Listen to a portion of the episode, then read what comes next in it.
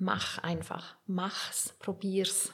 Ich wäre an einem völlig anderen Punkt in meinem Leben, was nicht muss zwingend besser oder schlechter sein, aber ich wäre definitiv nicht da, wo ich heute bin, wenn ich mich von meinen Ängsten ausbremsen ließe.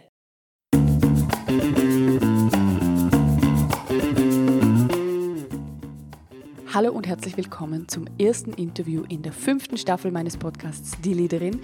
Mein Name ist Leonie Gehler und ich freue mich riesig, dass du heute hier dabei bist. Bevor wir zum Interview kommen, ein ganz kurzer Hinweis. Diese Folge wird unterstützt von meinem Langzeitsponsor Lavita. Lavita ist ein Mikronährstoffkonzentrat aus über 30 verschiedenen Obst- und Gemüsesorten, hochwertigen Pflanzenölen und kaltgepressten Kräutern. Ich nehme es täglich als Teil meiner Morgenroutine und dieser Saft, man bekommt ihn in einer wunderschönen Glasflasche, versorgt mich einfach mit allen Vitaminen, die ich täglich brauche.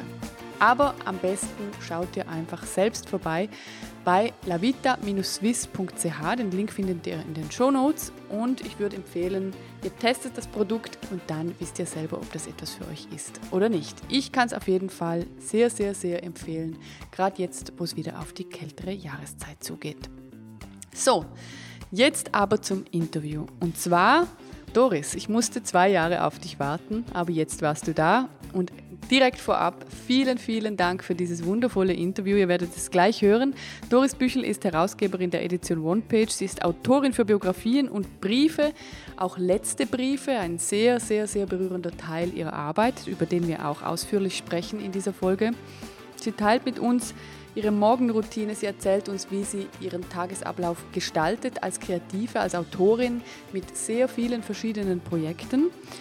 Und ich würde sagen, ich spanne euch nicht länger auf die Folter. Diese Folge eignet sich natürlich für alle Kreativen, die genauso wie Doris oder vielleicht auch ich einen anderen Tagesablauf brauchen, weil die Arbeit einfach eine andere Art voraussetzt.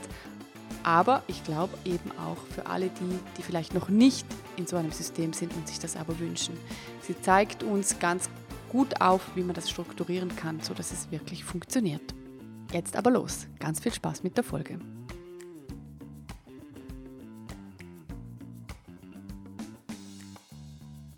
Hallo liebe Doris, schön, dass du da bist. Ich freue mich riesig. Herzlich willkommen in meinem Podcast. Yay. Hallo Leonie. Danke, dass ich dein Gast sein darf. Sehr gerne. Ähm, ich habe, ich glaube, vor zwei Jahren zum ersten Mal gefragt. Heute ist der Tag, an dem ich diese wundervolle Aufnahme mit dir machen darf. Ähm, natürlich überlege ich immer oft, woher kenne ich die Menschen, wie gut kenne ich sie, äh, wann haben wir uns kennengelernt. In deinem Fall ist es tatsächlich so, dass ich dich sehr gut kenne und wir uns ähm, viel austauschen und ich auch einiges über dich weiß. Aber ich bin natürlich gespannt, ob ich heute noch was Neues erfahre. Ich auch. Super, dann sind, ja die, dann sind ja die Voraussetzungen perfekt und ich würde sagen, wir starten rein. Gerne. Mhm. Bevor wir darüber sprechen, was du eigentlich so ganz genau machst und wer du bist, habe ich immer drei Einstiegsfragen, die ich allen stelle und die möchte ich natürlich auch dir heute als Einstieg stellen. Die erste Frage lautet, was steht bei dir immer im Kühlschrank? Weißt du, ich höre jede Folge deines Podcasts und jetzt merke ich, Mist, ich habe mich nicht darauf vorbereitet. das finde ich super. Oh mein Gott. Okay. Ich liebe spontane Antworten. Gut, äh, was findet man immer in meinem Kühlschrank? Tomaten. Ja, okay, gut. Ja. Mhm. Die zweite Frage lautet, was machst du am Morgen als erstes, wenn du die Augen aufschlägst? Ich wollte sagen, die Augen aufschlagen, aber das hast du jetzt schon gesagt, äh, die Schiebetür meiner Terrasse ganz weit öffnen mhm. und frische Luft schnappen. Ach, schön. Okay. Direkt mit Sauerstoff versorgen. Ja. ja. und die dritte Frage lautet, wem hast du zuletzt ein Kompliment gemacht? Dir für dein wundertolles neues Büro. Ähm, Wobei ich noch einen neuen Namen dafür finden muss, weil Büro trifft es irgendwie für mich nicht. Das ist irgendwie kein Büro, das ist was ganz anderes, okay. tolleres als ein Büro. Ja. Ja, es ist tatsächlich kein konventioneller Raum, das stimmt. Genau. ähm, es ist die allererste Interviewaufnahme in meinem neuen Büro. Ja, das stimmt. Toll. Äh, und ich bin super happy, dass die direkt mit dir ist. Und ähm, vielen Dank für das Kompliment, das ich sehr gern annehme. Und ich bin auch, muss ich sagen, ich bin super stolz auf diesen Raum. Also das, äh, das, das glaube ich dir gerne. ich freue mich für dich, echt. Ist wirklich, wirklich schön. Super schön. Vielen Dank. Jetzt aber nichts mehr von mir. Jetzt sprechen wir nur Schade. noch über dich. Schade. Und zwar als allererstes, natürlich habe ich dich im Intro vorgestellt, aber wollen wir ein bisschen mehr wissen, wer bist du eigentlich? Wie mhm. bist du die geworden, die du heute bist? Ähm, du schreibst Biografien, bist Autorin, du schreibst letzte Briefe, du bist Herausgeberin der Edition One Page. Wie kam es dazu? Wo, wie waren so die Eckpunkte? Was hat dich zu der gemacht, die du heute bist? Was ist das Wichtigste, was wir über dich wissen müssen? Hm. Sollten, dürfen, mhm. können. ähm, boah. Große Frage. Große Frage, weil tatsächlich, ähm, ich bin jetzt, das muss ich vielleicht sagen, ich bin jetzt 50, 51 Jahre alt und mein Leben mit 30, mein Leben mit 40, mein Leben jetzt mit 50, das, das sind so unterschiedliche Leben. Also mhm. ich mit 30, das war eine komplett andere Frau als ich mit 40, ich mit jetzt 50. Ähm, deswegen es ist ganz schwierig, das jetzt so ganz ähm, in Kürze zusammenzufassen, aber ich probiere es mal so. Ich bin etwas, das, das ich schon immer so hatte, war, ich bin sehr vielseitig interessiert. Mich inspirieren unglaublich viele unterschiedliche Dinge. Und ich glaube, ich war immer schon auch eine Macherin. Das heißt, wenn ich etwas vermisse oder vermisst habe, habe ich nicht den Weg gewählt, das quasi zu reklamieren, warum gibt es das nicht, sondern dann ist bei mir gleich einfach der Impuls, dann könnte ich das ja machen. Mhm. Du bist eine Umsetzerin. Ich bin eine Umsetzerin und das ist mir irgendwie mitgegeben worden. Mhm. Ich weiß nicht, warum das so ist. Das ist so. Und so hat sich ergeben, dass ich eigentlich zwei ähm, so Hauptfelder hatte in meinem Leben. Das erste war Sport und Bewegung. Ich habe mit knapp 20 ein eigentlich das erste Aerobikstudio weit und breit eröffnet und habe dann quasi innerhalb dieses Bereiches alle möglichen Ausbildungen, Kurse gemacht. Ich habe mich da ausprobiert und jetzt die zweite Konstante in meinem Leben ist das Schreiben. Mhm. Ähm, und das beantwortet nicht wirklich die Frage, gell, ist noch schwierig. Also ich glaube... Darf ich etwas dazu sagen? Ja. Ich finde, es beantwortet wunderbar die Frage. Wirklich? Ja, ja weil mhm. du sprichst etwas sehr Wichtiges an. Es gibt, also die meisten Menschen haben kein ähm, Leben, das mit 20, 30 und 40 dasselbe ist. Mhm. Und ich finde es super spannend, wie du das auch direkt so benennen kannst und empfindest. Mhm. Es hat sich einfach sehr verändert. Es hat sich sehr verändert. Und ich bin nie einem Plan gefolgt. Also ich habe nicht mit 30 gedacht, mit 40 möchte ich Autorin sein, sondern irgendwie habe ich das Gefühl, einfach aufgrund von Dingen, die mich inspirieren, die ich sehe, die ich vielleicht auch vermisse teilweise oder die ich einfach, auf die ich einfach so eine unbändige Lust verspüre, das auszuprobieren, merke ich dann, okay, ah, das, hier ist mir wohl, hier möchte ich eine Weile bleiben. Mhm. Aber ich mache verschiedene Dinge, aber irgendwie habe ich das Gefühl, die stehen alle unter einem Dach. Also ich mhm, sage jetzt mal eben, das über, große übergeordnete Thema ist jetzt bei mir Sprache, obwohl die mir jetzt in dem Podcast bei dieser Antwort jetzt gerade ein bisschen fehlt. Aber das ist so das Übergeordnete und innerhalb oder unterhalb von diesem Dach probiere ich mich einfach aus. Mhm.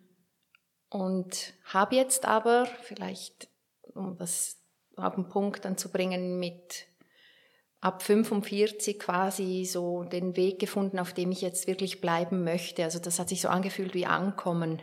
Schön. Und das war ganz ein, also ein richtig, richtig schönes Gefühl. Mhm. Mhm. Ich habe es nicht vermisst direkt vorher. Ich fand das eigentlich immer toll, mich hier und da, hier und da auszuprobieren. Aber jetzt finde ich das ganz schön, dass ich sagen kann, ich bin angekommen, ich möchte wirklich auf diesem Weg bleiben und bin ziemlich sicher, dass ich auf diesem Weg bleiben werde. Das Schreiben wird mich weiterhin begleiten. Aber es gibt natürlich wieder äh, einiges noch zu entdecken. Also das heißt, du hast das Schreiben gefunden, so als deins. Ja. Und auch weißt auch, da bleibe ich dabei. Ja.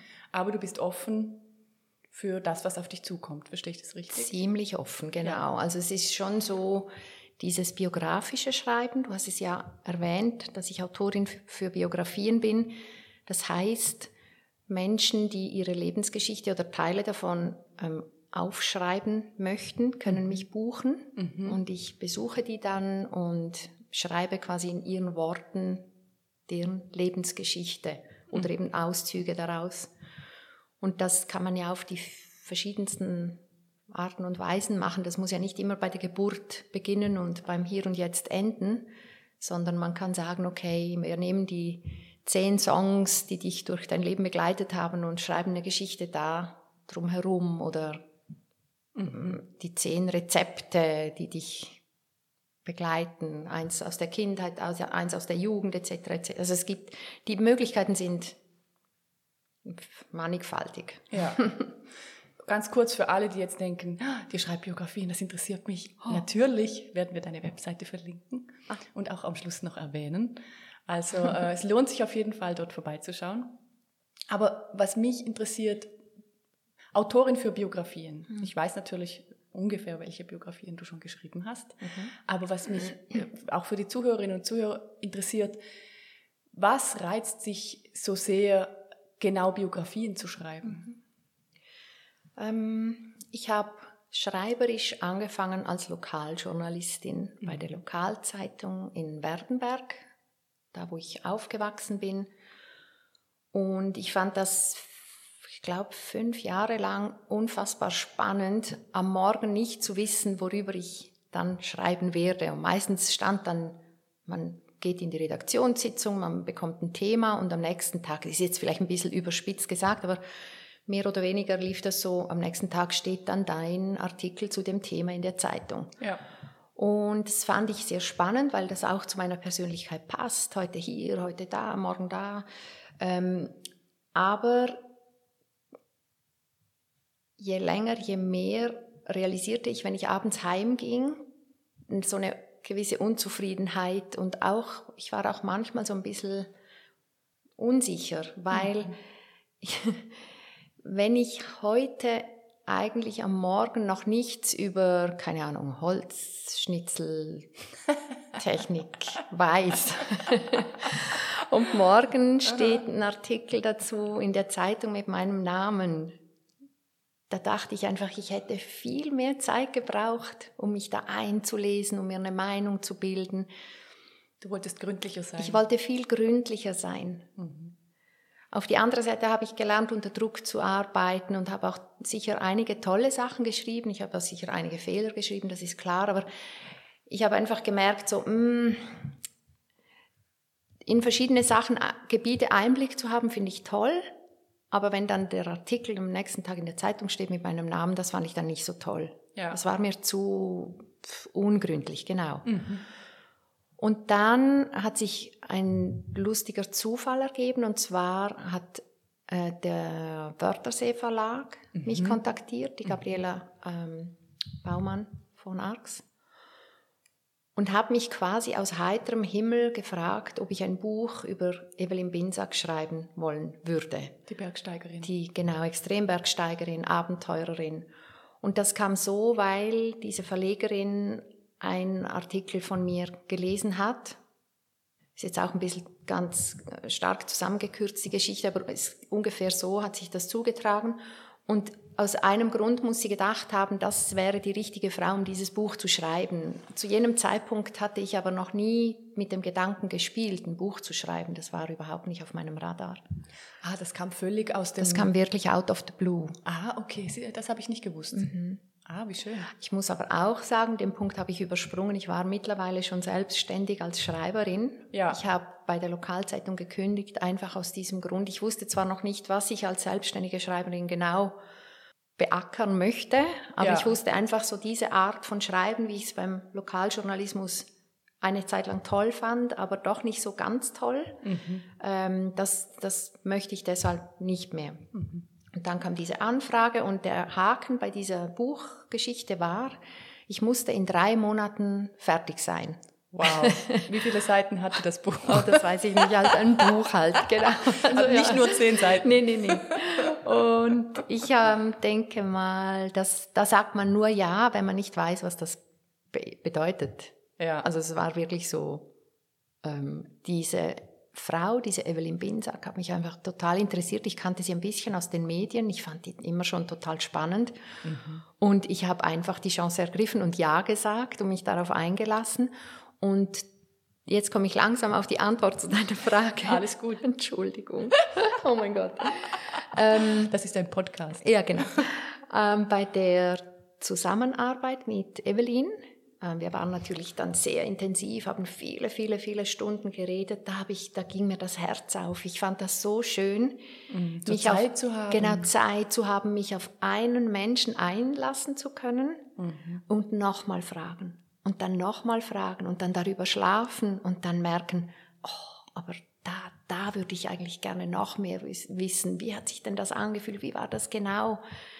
Ah, da ging mir wirklich das Herz auf und einfach wochenlang, sage ich mal, über einem Text brüten. Das war eigentlich der, ja, die Grundidee. Wo du gemerkt hast, da, da gehöre ich hin. Oder Das, das, das, genau. das zieht mich. Genau, weil das beinhaltet so viel. Es beinhaltet ja, man darf einen Menschen kennenlernen, man darf in die Welt dieses Menschen eintauchen.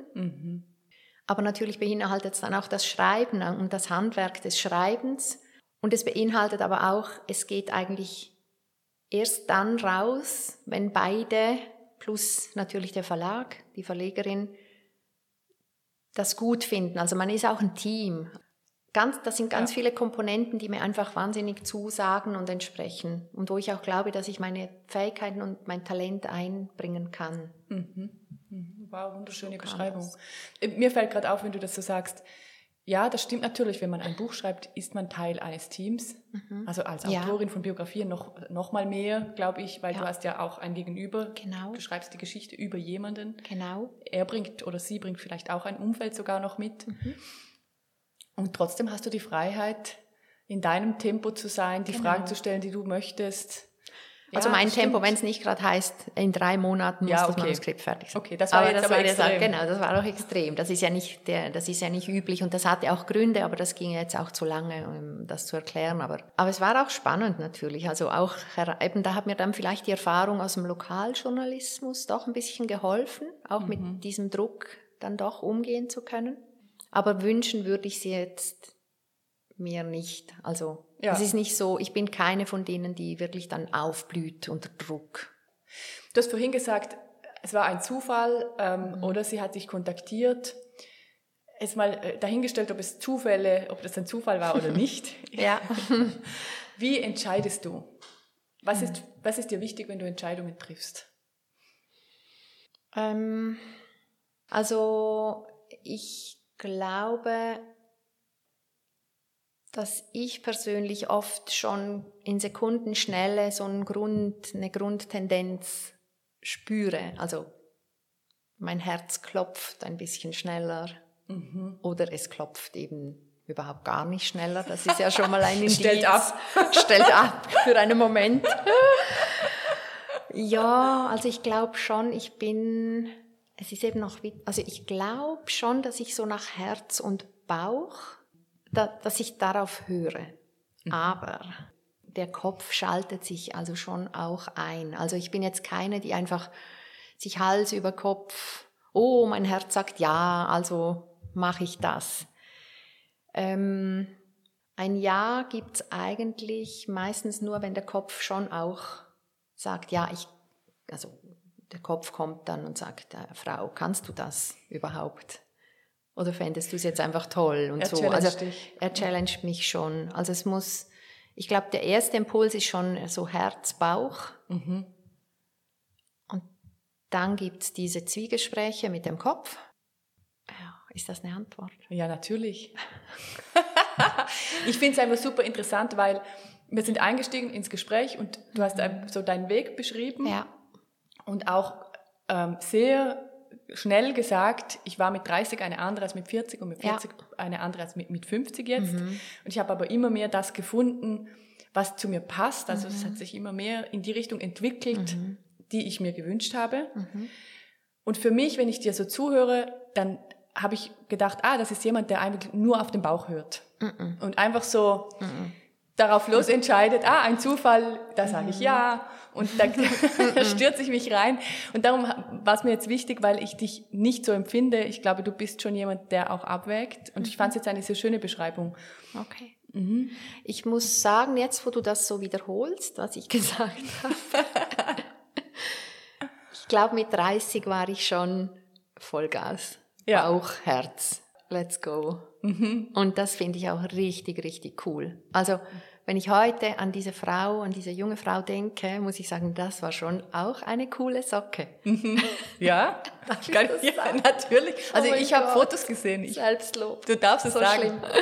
nee, also, ähm, weil da, ich weiß nicht, ob ich heute nochmal so, weißt du, das war auch gar nicht, ich hatte nie den Eindruck, ich sei jetzt mutig oder so. Ich hatte einfach so mega Lust, gewisse Dinge zu tun. Mhm. Und dann habe ich es wirklich ja, einfach gemacht. Und das, das passiert heute nicht mehr. Also heute schlafe ich noch einmal drüber. Ich spreche mich mit meinem Mann ab. Also ich wäge das schon besser ab. Mhm. Aber ich finde das auch okay. Ich finde auch, man muss auch mit 20 und mit 30 und mit 40 und, nicht, und mit 50 nicht auf dieselbe Art Entscheidungen treffen. Ich finde es auch okay, wenn man dann mit 30 so hauruck und dann mit 50 ein bisschen mhm. besonnener. Ja, es klingt für mich auf jeden Fall nach mehr Ruhe. Definitiv. Ja, Ruhe kannte ich früher überhaupt nicht. Mhm. Und heute ist es ähm, eine ganz, ganz große Ressource für mich. Ja. Ja, ich denke mir immer, also ist ein großes Thema im Coaching, wie treffe ich Mhm. Entscheidungen, wie treffe ich gute Entscheidungen.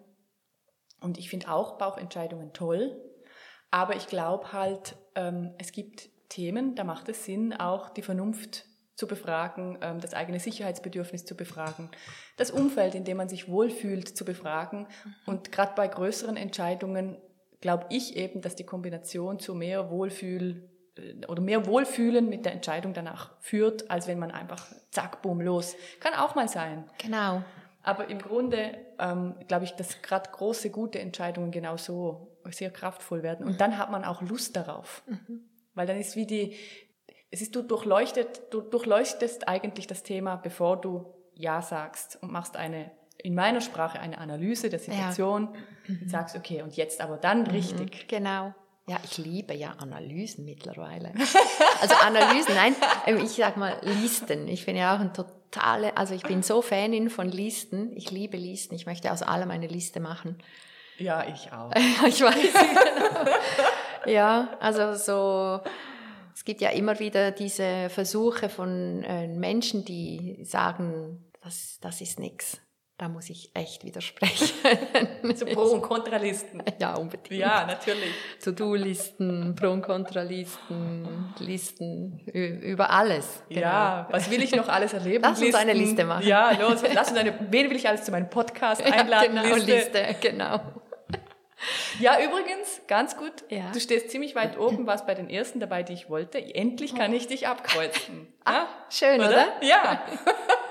Siehst du, hättest du keine Liste, könntest Ja. du nichts streichen Ja, von das der war. Liste. Das wäre schade. Ja, stimmt. Wir schweifen so ab. Wunderschön? Okay. wunderschön.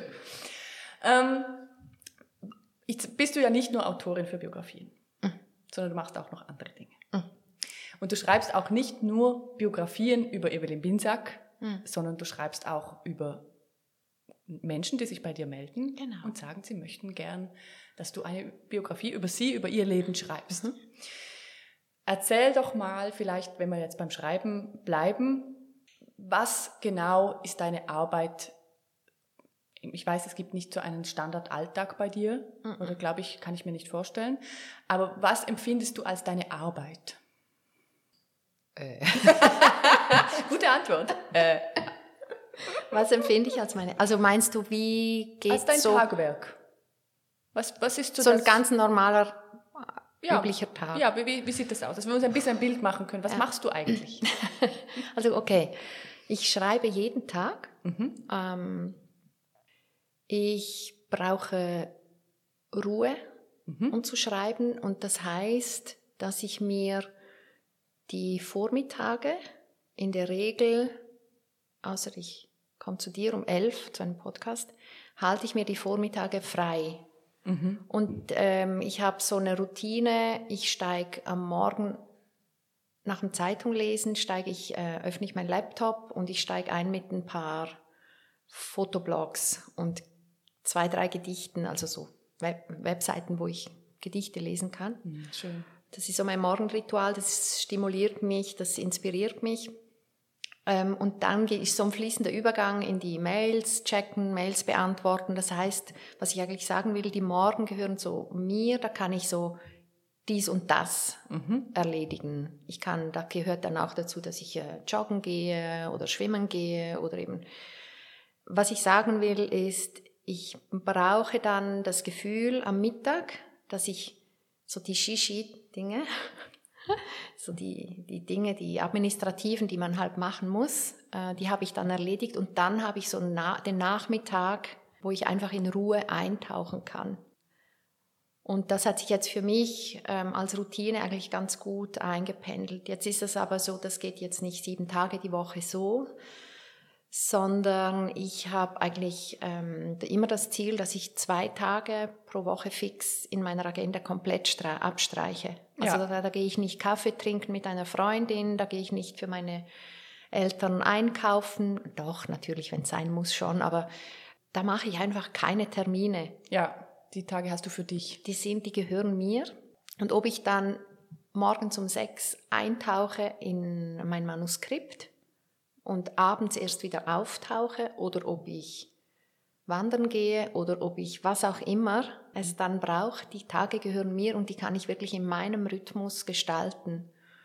Und dein Manuskript heißt das aktuelle Projekt. Genau. Ja, das Oder aktuelle die Buchprojekt. aktuellen Projekte, weil ich ja meistens Ja. drei, vier, fünf Dinge parallel habe. Okay. Also das heißt. Es gibt unter Umständen ähm, eine Biografie, Mhm. ähm, dann gibt es vielleicht eine zweite über unterschiedliche Personen, aber Ja. auch noch andere Projekte. Ja. Okay. Genau, also man kann sich das bei den Biografien ja auch so vorstellen, um überhaupt mal einen Text auf Papier zu haben, muss ich ja mit den Menschen zuerst reden. Und deswegen kann ich auch vielleicht drei Biografien parallel schreiben, weil bei einer Person bin ich ähm, in der Phase, wo wir Interviews haben. Also da gehe ich die Menschen besuchen und ich höre zu, zeichne das auf. Beim anderen bin ich vielleicht dabei, die Interviews zu transkribieren, abzutippen. Bei der dritten Person bin ich schon im Feinschliff, bin ich schon dabei, die Kapitel zu ordnen, an den Sätzen zu feilen und zu schleifen. Und deswegen geht das, dass ich verschiedene Projekte nebeneinander habe. In unterschiedlichem Stadium. In Untergenau. Und dann habe ich schon auch noch zum Beispiel ein Mandat, das jetzt eigentlich ähm, ziemlich viel Raum auch einnimmt, zum Glück, weil es einfach super, super toll ist, ist ja zum Beispiel, dass ich äh, der, ein Schrei also schreibender Teil des äh, wunderbaren Redaktionsteams des, Teams des Gasthaus Traube in Bux sein Ah, darf. ja. Genau. Das ist dann wieder ganz eine andere Art. Also Mhm. da darf ich Reportagen schreiben und Interviews mit spannenden Leuten machen und auch Ideen einbringen. Und dann bin ich ja noch im Hospiz, wo ich eben die Briefe, diese letzten Briefe mache. Also es ist sehr vielseitig, aber es ist halt alles Schreiben. Also deswegen, ich schreibe schon jeden Tag, aber es sind immer verschiedene Dinge auf dem Tisch. Bei manchen kann ich mir viel Zeit lassen, bei anderen nicht. Deswegen brauche ich eben die Listen, Mhm. die mir jeden Tag sagen, heute das, morgen das. Und entscheidest du komplett frei? Also das heißt, es gibt die Liste, ähm, wo du, ich, so wie ich dich einschätze, auch weißt, bis wann muss was erledigt sein. Ja. Aber ist am Tag selber entscheidest du, heute möchte ich an diesem Projekt schreiben oder ist es so, heute muss ich an diesem Projekt schreiben? Beides. Es gibt schon zum Teil auch mal eine Deadline. Da muss dann einfach heute das gemacht sein. Aber ich kenne ja meistens die Deadline jetzt, ist nicht mehr wie früher bei der Lokalzeitung. Ich kenne jetzt die äh, Deadlines schon im Voraus. Das heißt, ich persönlich gehe wirklich am Sonntag meistens, nehme ich mir so eine Stunde Zeit und schaue sicher mal die kommende Woche an, aber dann auch ein bisschen darüber hinaus, was muss gemacht sein, wie sind die Prioritäten und so mache ich dann eben meine To-Do-Listen. Ja. Also ich habe eine für jeden Tag, für die ganze Woche und dann habe ich aber auch, okay, bis Ende September muss das abgeschlossen sein bis Ende Oktober und das habe ich jetzt schon bis Ende Dezember. Wo du weißt, das sind die Fristen, die müssen einfach genau. eingehalten werden. Und mir vermittelt das, mir gibt das einfach eine Ruhe, weil eben es kommen ja jeden Tag neue Inspirationen, neue Dinge, die mich wieder interessieren und wenn ich das alles in meinem Kopf haben muss, dann bin ich ein Bienenstock. Also ja. dann, dann also kein Überblick mehr. Ziert und flirrt das einfach den ganzen Tag und äh, das macht mich unruhig. Ich möchte nicht unruhig durch die Tage gehen. Ich ja. möchte in Ruhe durch die Tage gehen. Das, was du beschrieben hast, ist die perfekte Beschreibung einer rollenden To-Do-Liste. Okay. Spannend. Ja.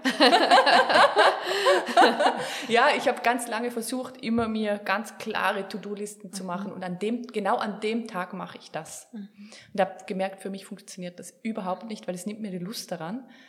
Wenn ich am Tag X Lust habe auf dieses Projekt ah. und ich muss jetzt aber zwei Tage warten, weil es steht für Mittwoch ah, im Kalender. Ich sehe es, ja. Das funktioniert für mich nicht. Ja.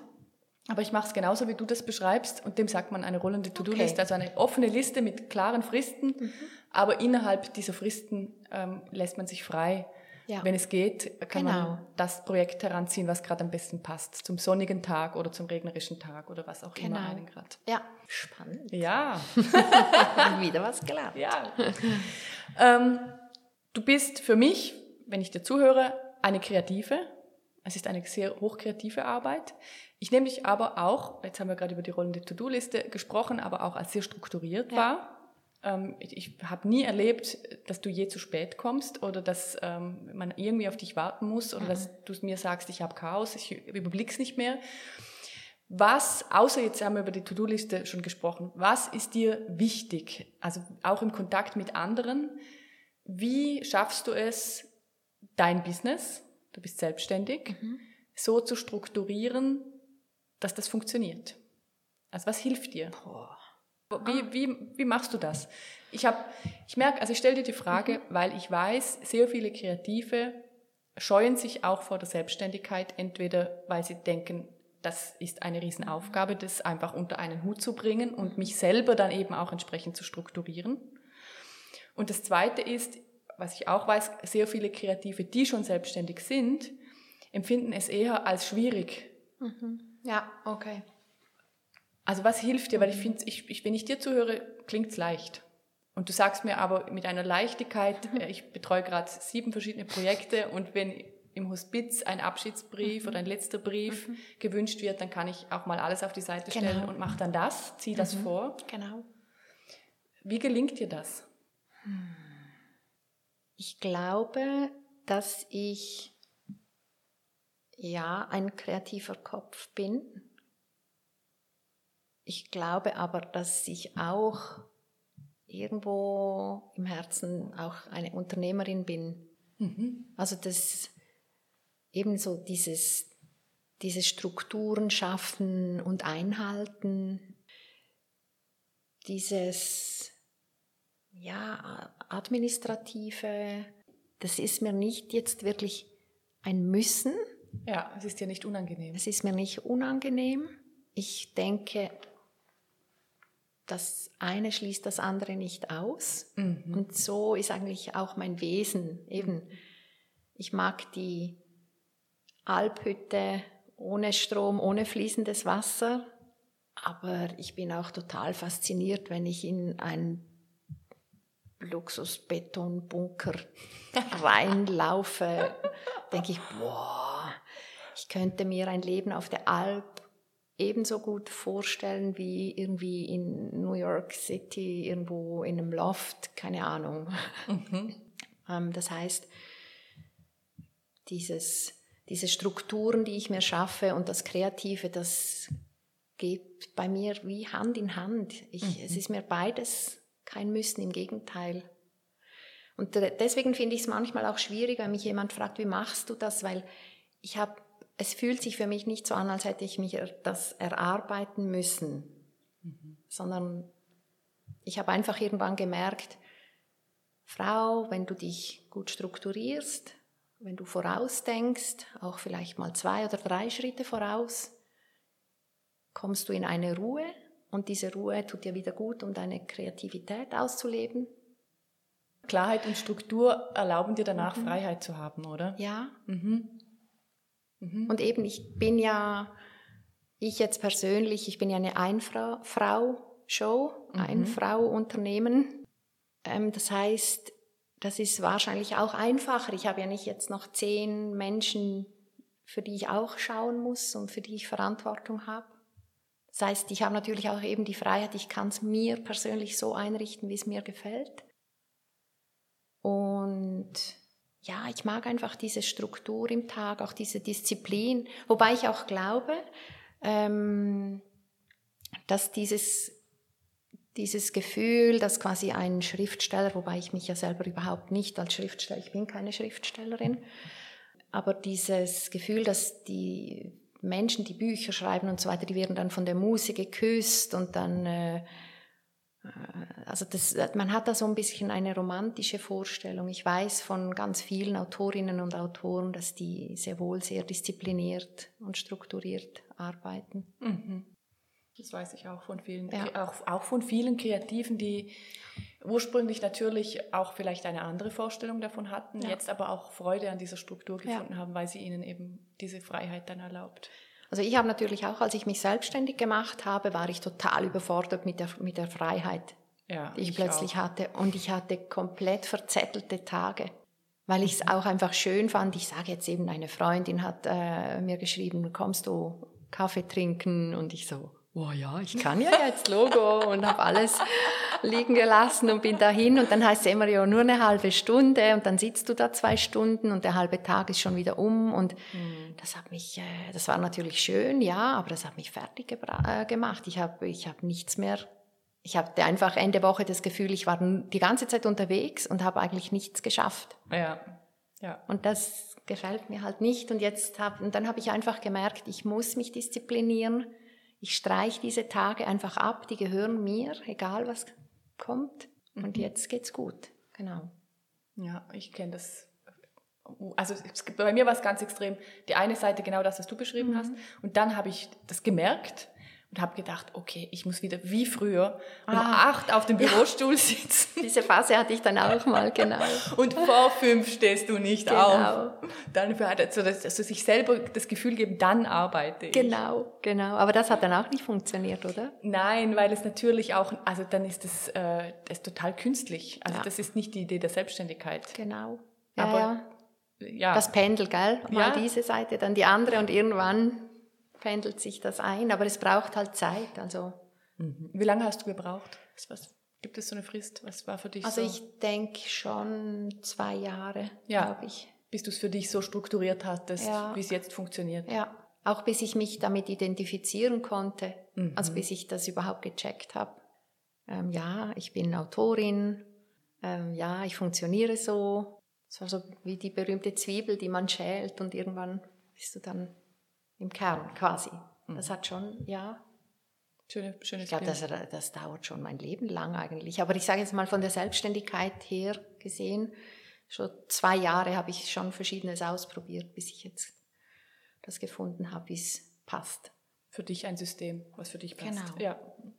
Jetzt über zwei Projekte würde ich gerne noch ein bisschen vertiefter sprechen. Wir, okay. haben, wir haben schon über äh, deine Biografien gesprochen. Ja. Ähm, wer dort mehr Informationen will, würde ich sagen, findet auf deiner Webseite eine wundervolle Beschreibung. Danke.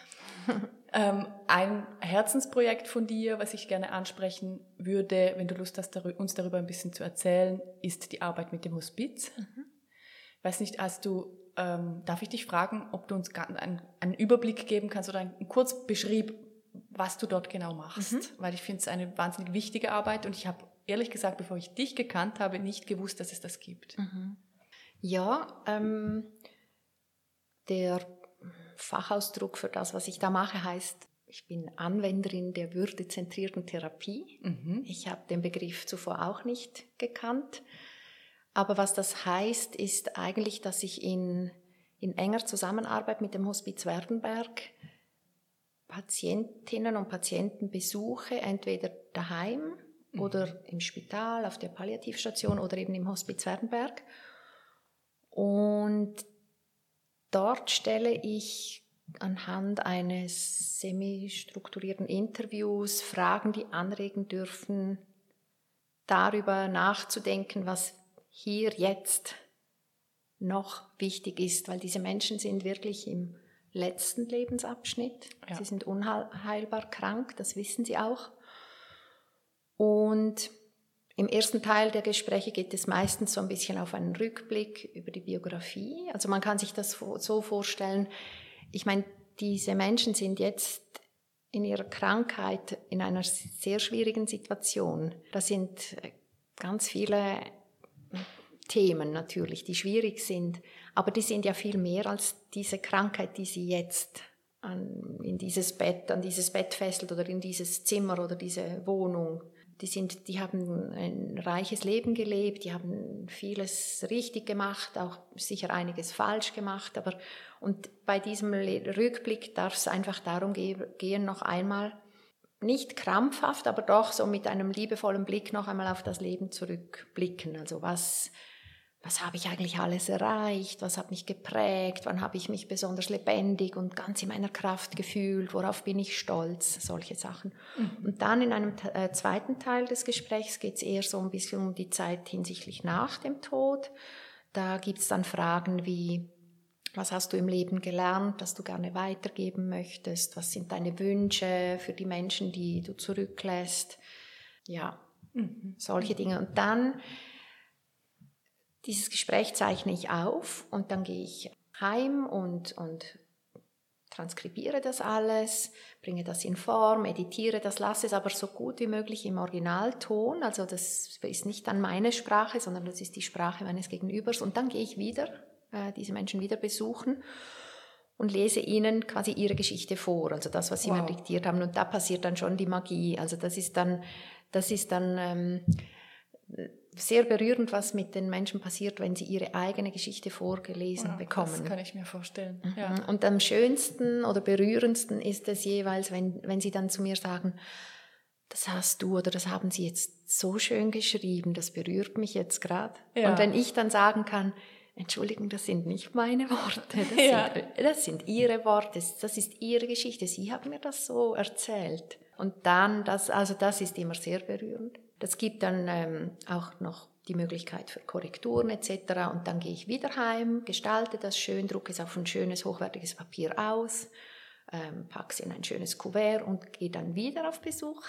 Äh, und dann übergebe ich das Dokument diese Schriftstücke, diese Briefe. Mhm. Und die Patientinnen und Patienten können diese Briefe dann den zwei, drei ihrer liebsten, engsten Angehörigen entweder gerade übergeben oder sie legen es auf die Seite für die Zeit danach. Und dann ist, also die Idee ist eigentlich, es ist so eine Art Vermächtnis. Ja. Das heißt, ich besuche einen Patienten zwischen drei und vier Mal und eben mit dem Ziel, so quasi dieses Vermächtnis zu hinterlassen. Diesen letzten Brief. Genau. Und was noch wichtig ist vielleicht, ähm, gebucht, bestellt werde ich immer von den Ärzten oder eben äh, die Pflegenden des Hospiz Wernberg. Die mhm. bestellen mich, weil die kennen die Patienten und die spüren ganz gut raus, wo könnte Bedarf für so einen letzten Brief sein und wo nicht. Also dieses Team möchte ich unbedingt erwähnen, weil das ist für meine Arbeit ganz wichtig, dass ich da eingebettet bin. Klingt wahnsinnig berührend. Ja. Für mich, weil ich weiß, es hat einen hohen Stellenwert in deinem, äh, in deinem Schreiben. Ja, sehr, ja. Was gibt es eine Erkenntnis, die du aus dieser Arbeit hast, die du teilen kannst? Hat das etwas mit dir gemacht, ja. was du nicht gedacht hättest? Oder was du vielleicht nicht vorhergesehen hast? Ja, ja, natürlich hat das diese, diese enge Zusammenarbeit und dieses Thema Sterben, Tod ist natürlich jetzt viel intensiver auf meinem, ja, in mein Leben getreten als je zuvor. Ich, mhm. ich hatte ja zuvor auch überhaupt noch keine Erfahrung mit diesem Thema. Mhm.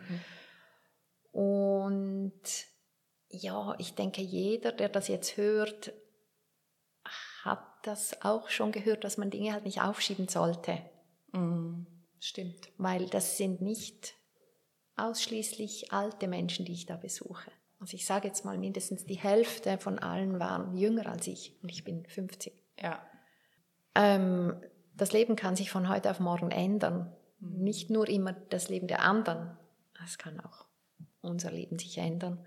Und natürlich soll man jetzt nicht jeden Morgen aufstehen mit dem Gedanken daran und sich dann zu Tode fürchten. Entschuldigung. Nein, ja, ja. Danke, Doris. Aber ähm, ich habe jetzt gelernt, worauf warte ich? Also ja. Du hast mich vorhin mal gefragt, wie ich Entscheidungen treffe und ich wollte da nicht gerade jetzt so reingrätschen, aber jetzt passt es eigentlich. Also ich ertappe mich jetzt auch dabei, wie ich mich manchmal bei größeren, wichtigeren Entscheidungen frage, okay, nehmen wir an, ich hätte in einem Jahr bekomme ich die Diagnose oder in einem halben Jahr bekomme ich eine Diagnose oder in einem Jahr liege vielleicht ich im Hospiz in mhm. so einem Bett. Mhm.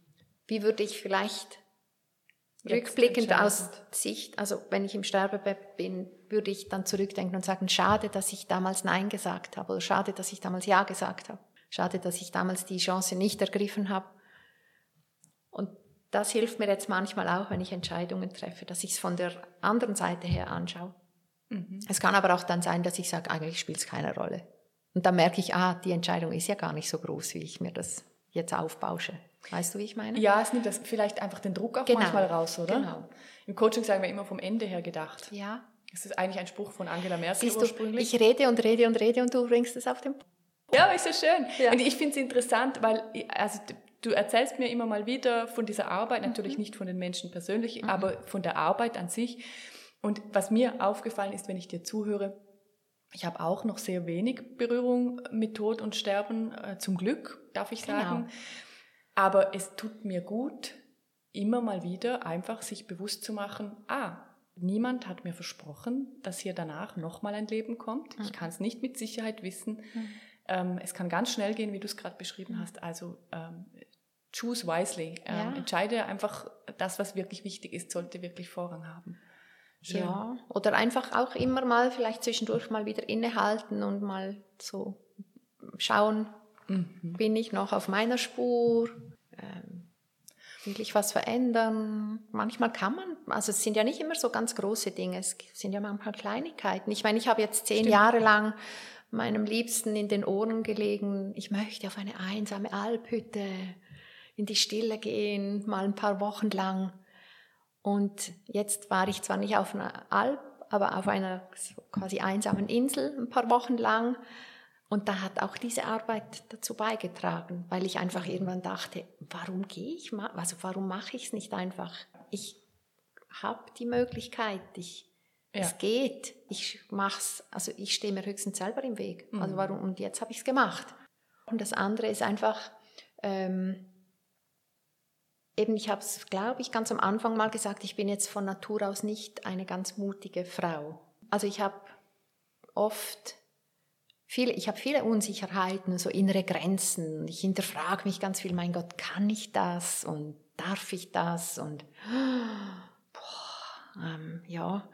Und gleichzeitig interessieren mich so viele Dinge. Das heißt, wenn ich das erleben will, muss ich meine inneren Grenzen überwinden. Und das ist echt, manchmal echt unangenehm. ja, aber stimmt. Ja. Schönes Wort. Es ist wirklich unangenehm. Die Scheißgrenzen. Ja. Und ich bin aber so froh, dass ich es immer wieder mache. Mhm. Weil gerade jetzt bei der Arbeit mit den Briefen, wenn ich gedacht hätte, also ich habe das natürlich gedacht, oh mein Gott, was passiert, wenn ich in Tränen ausbreche, wenn ich in ein Zimmer gehe mhm. zu einem Patienten? Ähm, was passiert, wenn ich, keine Ahnung, was alles passieren könnte? Und ich habe diese Gedanken und ich hatte Angst und ich war unsicher. Natürlich, ich habe mich top vorbereitet, ich habe mit den Ärzten geredet, ich habe einen Kurs besucht, ich habe Fachliteratur gelesen und verschlungen. Theorie, ja, aber was ist, wenn ich es in der Praxis nicht packe? Und ich hätte ganz viele Gründe gehabt, um zu sagen, ich kann das nicht machen. Ich glaube, das wäre eine tolle Arbeit, aber ich, meine Güte, ich habe zu viel Angst. Und ich bin so, also ich, was ich sagen will, es lohnt sich manchmal, diese Grenze einfach das ja, zu sprengen, auszutesten. Es trotzdem zu machen. Es trotzdem zu machen. Ich glaube, das wäre so eine Botschaft vielleicht. Du hast mich gar nicht nach einer Botschaft gefragt. gell? Ah, ich liebe Botschaften. Eigentlich, ist, ich mache ja den Podcast, damit Oh Menschen ihre. Botschaften verbreiten. Ja, natürlich. Ja. Das, ich finde ja das Wunderbare generell an dieser Arbeit, die du machst, die ich empfinde, ähm, auch rund um Menschen, genauso wie meine Arbeit ja auch. Genau. Ich bin so überzeugt davon, jeder von uns hat halt ein Stück von der Lösung. Und wenn wir anfangen, miteinander zu sprechen und das zu teilen, äh, dann erfahren wir von der Lösung des anderen und die kann uns Ja. bei unserer Lösung wieder weiterhelfen. Ja. Und darum finde ich das so wertvoll und auch die Arbeit, die du da machst. Und ich kann auch die Zweifel, die du jetzt Mhm. gerade beschrieben hast, total nachvollziehen. Natürlich. Und stell dir vor, du hättest Nein gesagt. Eben. Also wäre ja Wahnsinn so eigentlich. Ja, absolut. Auch für alle die Menschen, die diese wundervollen letzten Briefe dann bekommen. Ja. Also auf Ja. ganz vielen Seiten finde Ja. ich, wäre es schade. Ja, genau.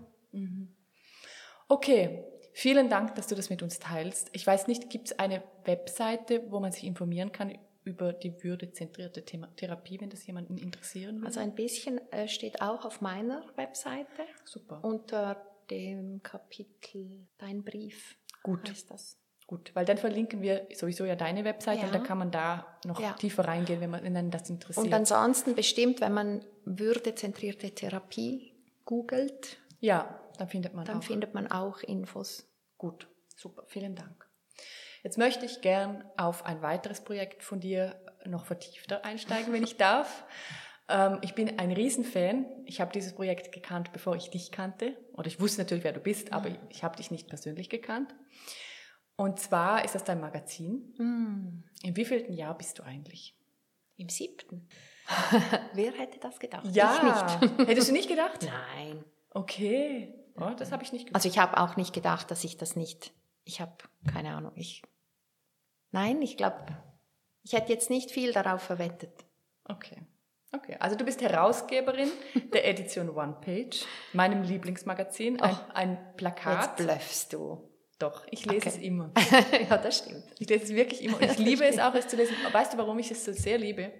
Also ich finde natürlich, dass ich, ich stehe auch auf Grafik und ich finde einfach die Aufmachung natürlich toll. Mhm. Aber was mich immer inspiriert ist, es ist eigentlich ein kurzer Text im Verhältnis Ja. und aber immer ein überraschender. Ja. Ich freue mich immer auf das, was da dann kommt, weil es ist immer etwas, mit dem ich nicht rechne. Ja. Und das, ich, ich liebe einfach, das auszupacken und dann lege ich es schon auf die Seite und warte schon auf den Moment, wenn ich mal eine Stunde Zeit habe und dass ich das lesen kann. Schön. Ja. Danke. Aber ich glaube, du musst noch sagen, was das ist. Genau. Weil das klingt so jetzt ein bisschen. Ich, genau, also jetzt Die denken so, hä? ich, hä, was soll das sein? Entschuldigung für diese unstrukturierte. Herangehensweise. Ja, sorry. also, Edith, du bist Herausgeberin der Edition OnePage. So wollte ich eigentlich einsteigen. Du hast mich halt aus dem Konzept gebracht. Ähm, das ist ein, eine Zeitschrift, die auch ein Plakat ist. Ähm, du arbeitest mit unterschiedlichen Autoren zusammen und mit Grafikern. Und ihr gestaltet, ich weiß gar nicht, wie viele Ausgaben pro Jahr. Fünf. Fünf Ausgaben pro Jahr, genau. Die bekommt, kann man abonnieren, dann bekommt man die mit der Post oder man Genau. kann sie auch einzeln, glaube ich, kaufen. Genau. Und darauf sind Texte ähm, unterschiedlichster Art. Ich habe versucht zu sagen, ähm, was sind das für Texte, aber ich habe ein paar durchgesehen und gemerkt, es ist alles Mögliche dabei. Genau. Also das sind, äh, da ist Prosa dabei, aber auch, äh, es gibt auch solche, die fast wie ein Interview sind. Genau, es ist eigentlich ist es einfach eine Seite im schönen Format A1. Der Inhalt ist immer ein, ich sage jetzt mal Kurztext, Ja. ein Gedicht. Also in 90 Prozent der Plakate ist ein Gedicht auch drauf. Und diese Texte gelangen dann zu einem Grafiker, einer Grafikerin und die lässt sich inspirieren und gestaltet das dann. Das heißt, man hat eigentlich zwei Ebenen. Eins ist einfach diese Magazinebene, da kann man, das kann man lesen, es ist ein Text, ein Gedicht. Und dann kann man das aufhängen und hat ein Plakat, das dann visuell funktioniert. Also vielleicht für die Optik am allerbesten geht ihr auf die Webseite Genau, onepage.li. und schaut euch das einfach mal an. Also wir verlinken ist es natürlich, aber dann kann man sich wirklich vorstellen. oder? Ja, genau, das stimmt, ja. Und vielleicht das Spannende am Konzept ist, ähm, alle haben carte blanche. Das heißt, ich suche eine Autorin aus, einen Lyriker und einen Grafiker. Und Dann sage ich einfach, ich gebe die Eckdaten. Ich sage, der Text muss mindestens so lang sein, maximal so lang. Mhm. Das Gedicht besteht meistens schon. Da frage ich einfach um Erlaubnis, das dann verwenden zu darfst. verwenden. Und auch der Grafiker hat ähm, carte blanche. Ach, das, das heißt, ich nicht. Hast du das echt? Nee, wir haben nie darüber gesprochen, aber der hat ja schau, schau. komplett carte blanche. Carte blanche, genau. Ich sage einfach, ich möchte nicht ins Gefängnis, weil ah.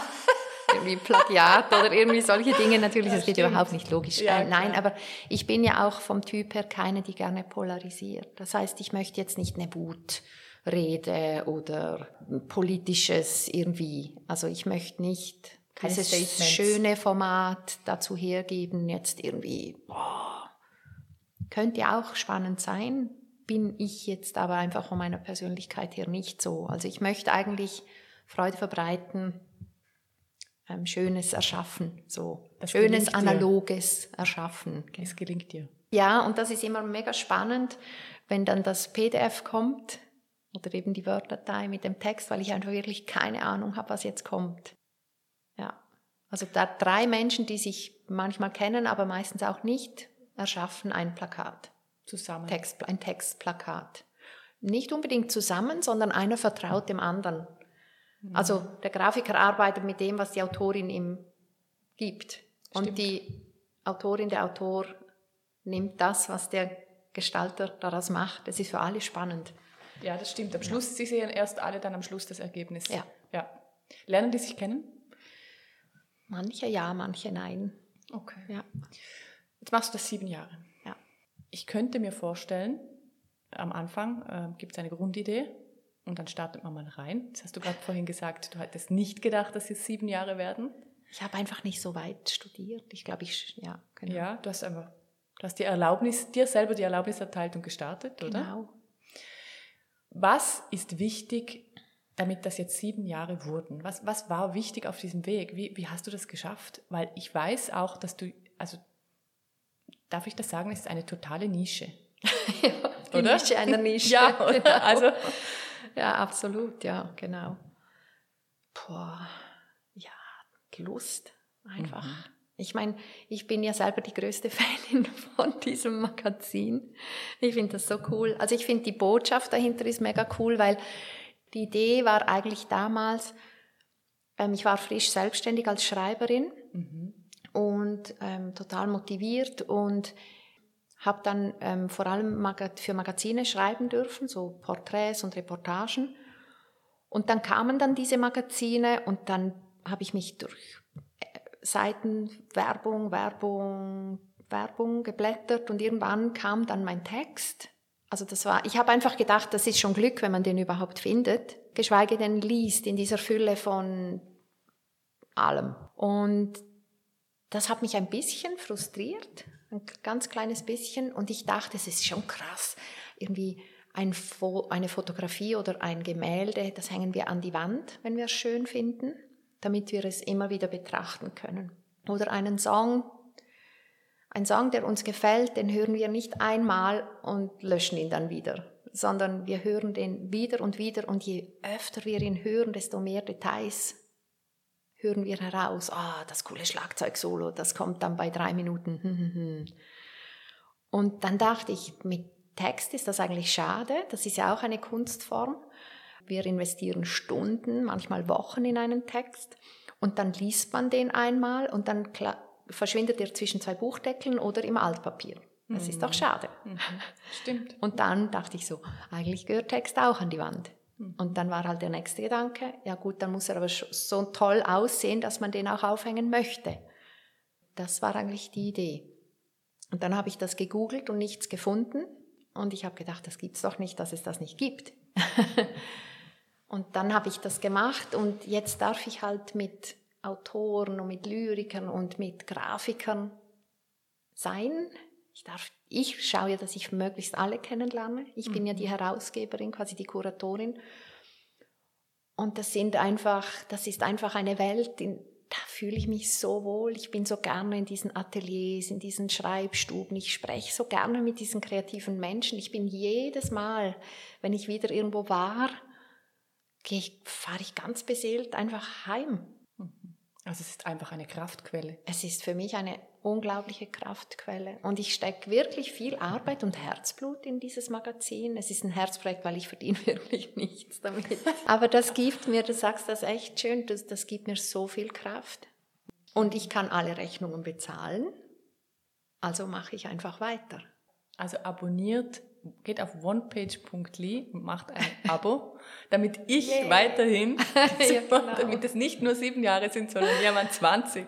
Ja, das wäre schön. Weil ich immer diese Onepage bekomme. Ja. ja, weil ich freue mich einfach. Und es ist auch, man bekommt dann so einen, einen Umschlag. Mhm wo, mit, wo wunderschön der eigene Name draufsteht, ja. mit einer schönen Briefmarke und einfach... Die Etikette mit Schreibmaschine handgetippt. Ja, es ist einfach, ich freue mich schon, wenn das im Briefkasten ist. Schön.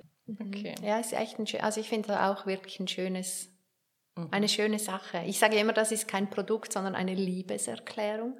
Das meine Liebeserklärung an die Sprache, Grafikdesign, Druck und Papier. Es gibt es ja auch nur analog. Man kann die Texte online nicht lesen, man kann sie online bestellen, mhm. aber es muss analog sein. Ich liebe das einfach. Ich liebe das Papier, den Geruch des Papiers. Ich bin so gerne in dieser Druckerei und das ist, das ist einfach schön.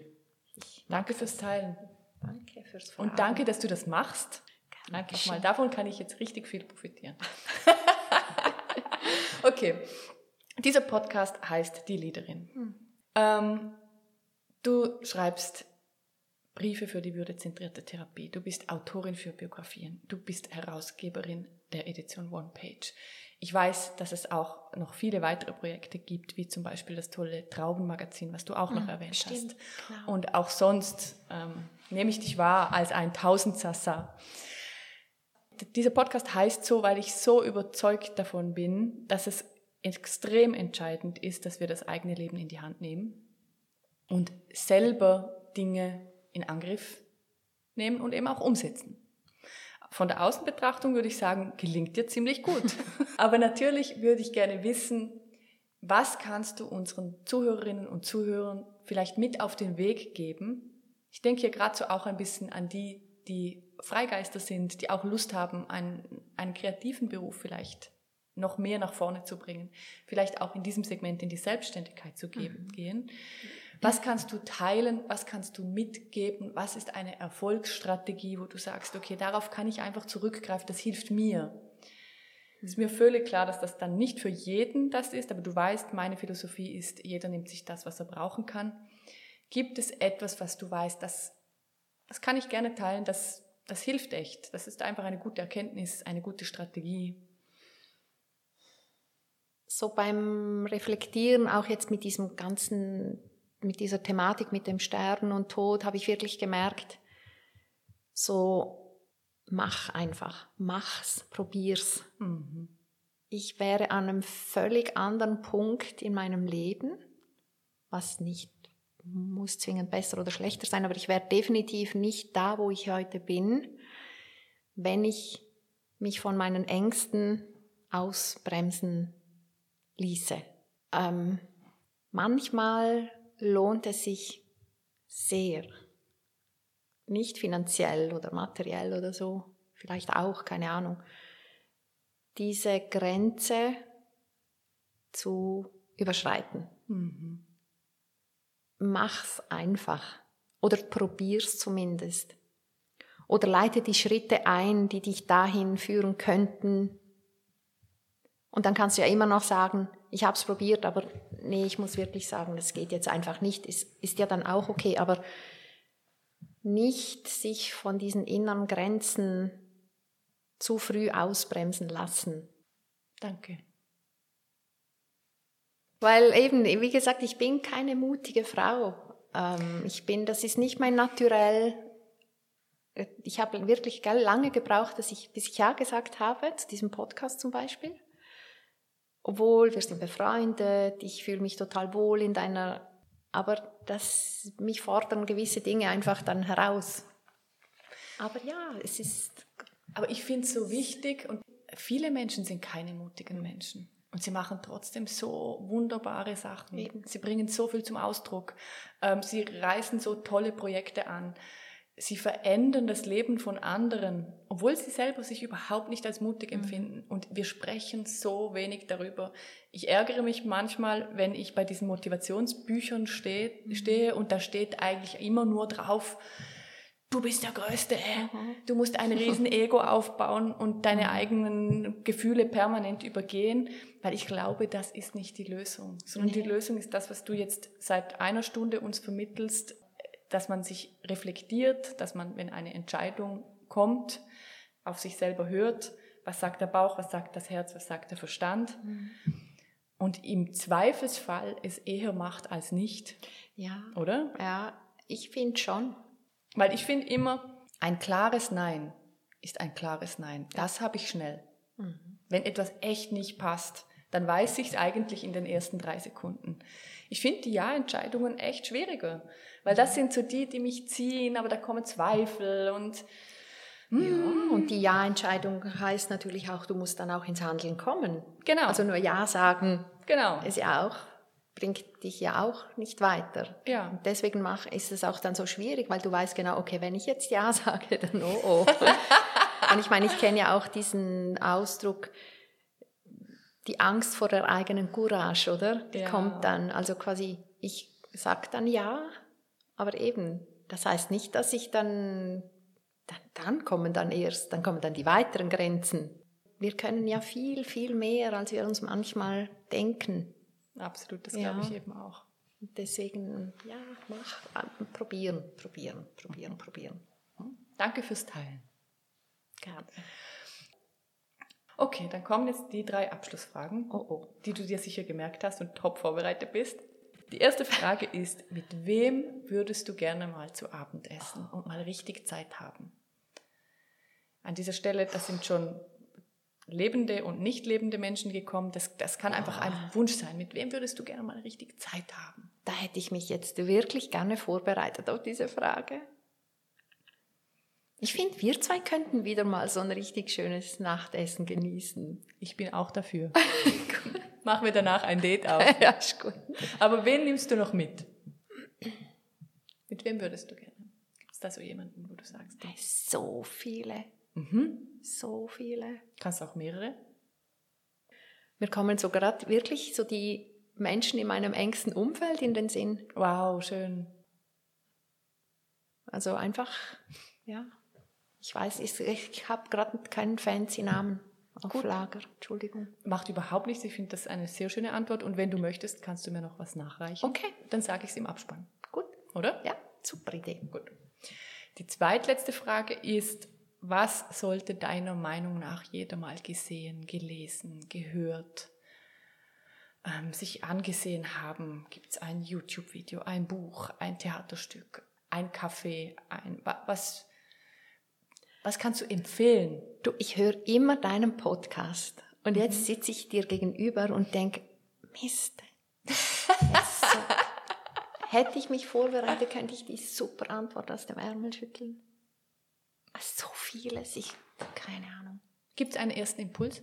Nein. Ich liefere nach. Gut, okay. Ja. Jetzt kommt die letzte Frage. Oh, oh. Welchen Song soll ich auf meine Playlist Oh nehmen? mein Gott. Du machst mich fertig. Okay. Welchen Song weiß ich nicht, aber es gibt tatsächlich eine Band. Also ich meine, ich bin auch ganz vielseitig und so, aber es gibt wirklich eine Band, die begleitet mich jetzt echt schon seit vielen, vielen Jahren und die kann ich immer hören. Immer, immer, immer, immer. Und das ist Patent Ochsner. Also ja, schön. ich bin ein Riesenfan von Bühne Huber, Mhm. aber auch von seiner Band. Er ist ein, ich finde ihn, ein, oh, mit Bühne würde ich auch gerne mal einen Abend. Nehmen wir Bühne mit? Ja, oder? ja, ist gut. Ein Abendessen. Bühne? Ja. Kommst du mit Leonie und mir Abendessen. Abendessen? Mhm. Leonie zahlt. Deal. ja, nee, ich, also ich finde, Bühne ist ein, einfach, keine Ahnung, der inspiriert mich immer. Ja, tolle Texte. Auch. To- Also wunderbare Texte. Ich nutze auch seine Texte gerne, um reinzukommen ins Schreiben, dass Ja. ich ein bisschen lese, einen Song höre. Aber jetzt den einen auch von ihm Hm. finde ich jetzt auch gerade schwierig. Ich glaube, das braucht es nicht. Ja. Ich wähle einen aus. Okay, Ich liebe auch Patentochsen. gut. Ich nehme einen auf die Playliste und verlinke aber in den Shownotes einfach generell Patentochsen. Da kann man sich Super. selber mit auswählen, was, man, was einem gefällt. Ja. sind wirklich wahnsinnig viele tolle Songs. Kann ich unterschreiben. Schön. Okay, vielen Dank, dass du da warst, Doris. Ich werde in den Shownotes deine Webseite verlinken. Wo findet man dich sonst noch überall? Wo, wo kann man sich mit dir connecten? Wo, auf welchen Plattformen bist du zu finden? Auf Instagram, Mhm. Doris Büchel schreibt oder heißt meine andere Seite Edition One-Page oder One-Page? Ja, One- ich ja. gar nicht auswendig. Ich werde es auch verlinken. Facebook, aber da bin ich nicht wirklich aktiv. Ich Mhm. glaube, ich muss das löschen. Es geht den meisten so. Echt, ja? Irgendwie sind wir da nicht mehr so oft. Ne? Mhm. Ja. Okay, gut. Ich werde deine Profile verlinken, Danke. deine Webseite verlinken. Wenn jemand in Kontakt treten will mit dir, findet er auf deiner Webseite alle deine Kontaktdaten. Ich sage vielen Dank. Schön, dass du da warst. Danke. Schalten wir jetzt das Mikrofon ab Ja. und sagen Ciao. Ciao. Ja, das war Doris Büchel. Vielen Dank, dass du da warst, Doris. Eine wundervolle Folge. Ich muss jetzt Folgendes nachreichen, damit ich es nicht vergesse. Und zwar hat sie sich im Nachhinein gemeldet und gesagt, Abendessen, definitiv mit Bühne Huber. Ich muss zahlen. Würde ich natürlich machen. Buch. Oder besser gesagt, Inspirationstipp frage ich ja. Sie hat ein Buch empfohlen und zwar das Buch Fleisch und Blut von Susanna Schwager. Findet ihr in den Show Notes. Und der Song ist der Hotelsong von Patent Ochsner. Auch das findet ihr alles in den Show Notes. Ich habe alles großzügig verlinkt, genauso wie ihre Webseite. Vielen Dank auch an meinen Langzeitsponsor Lavita, der diese Folge unter, wieder unterstützt hat. Das Mikronährstoffkonzentrat, das mich mit allen Vitaminen versorgt, die ich meinen, in meinem Tagesablauf so brauche. Jetzt würde ich sagen, machen wir Schluss für heute. Ich wünsche dir eine wundervolle Woche und wir hören uns nächsten Dienstag. Mach's gut. Ciao.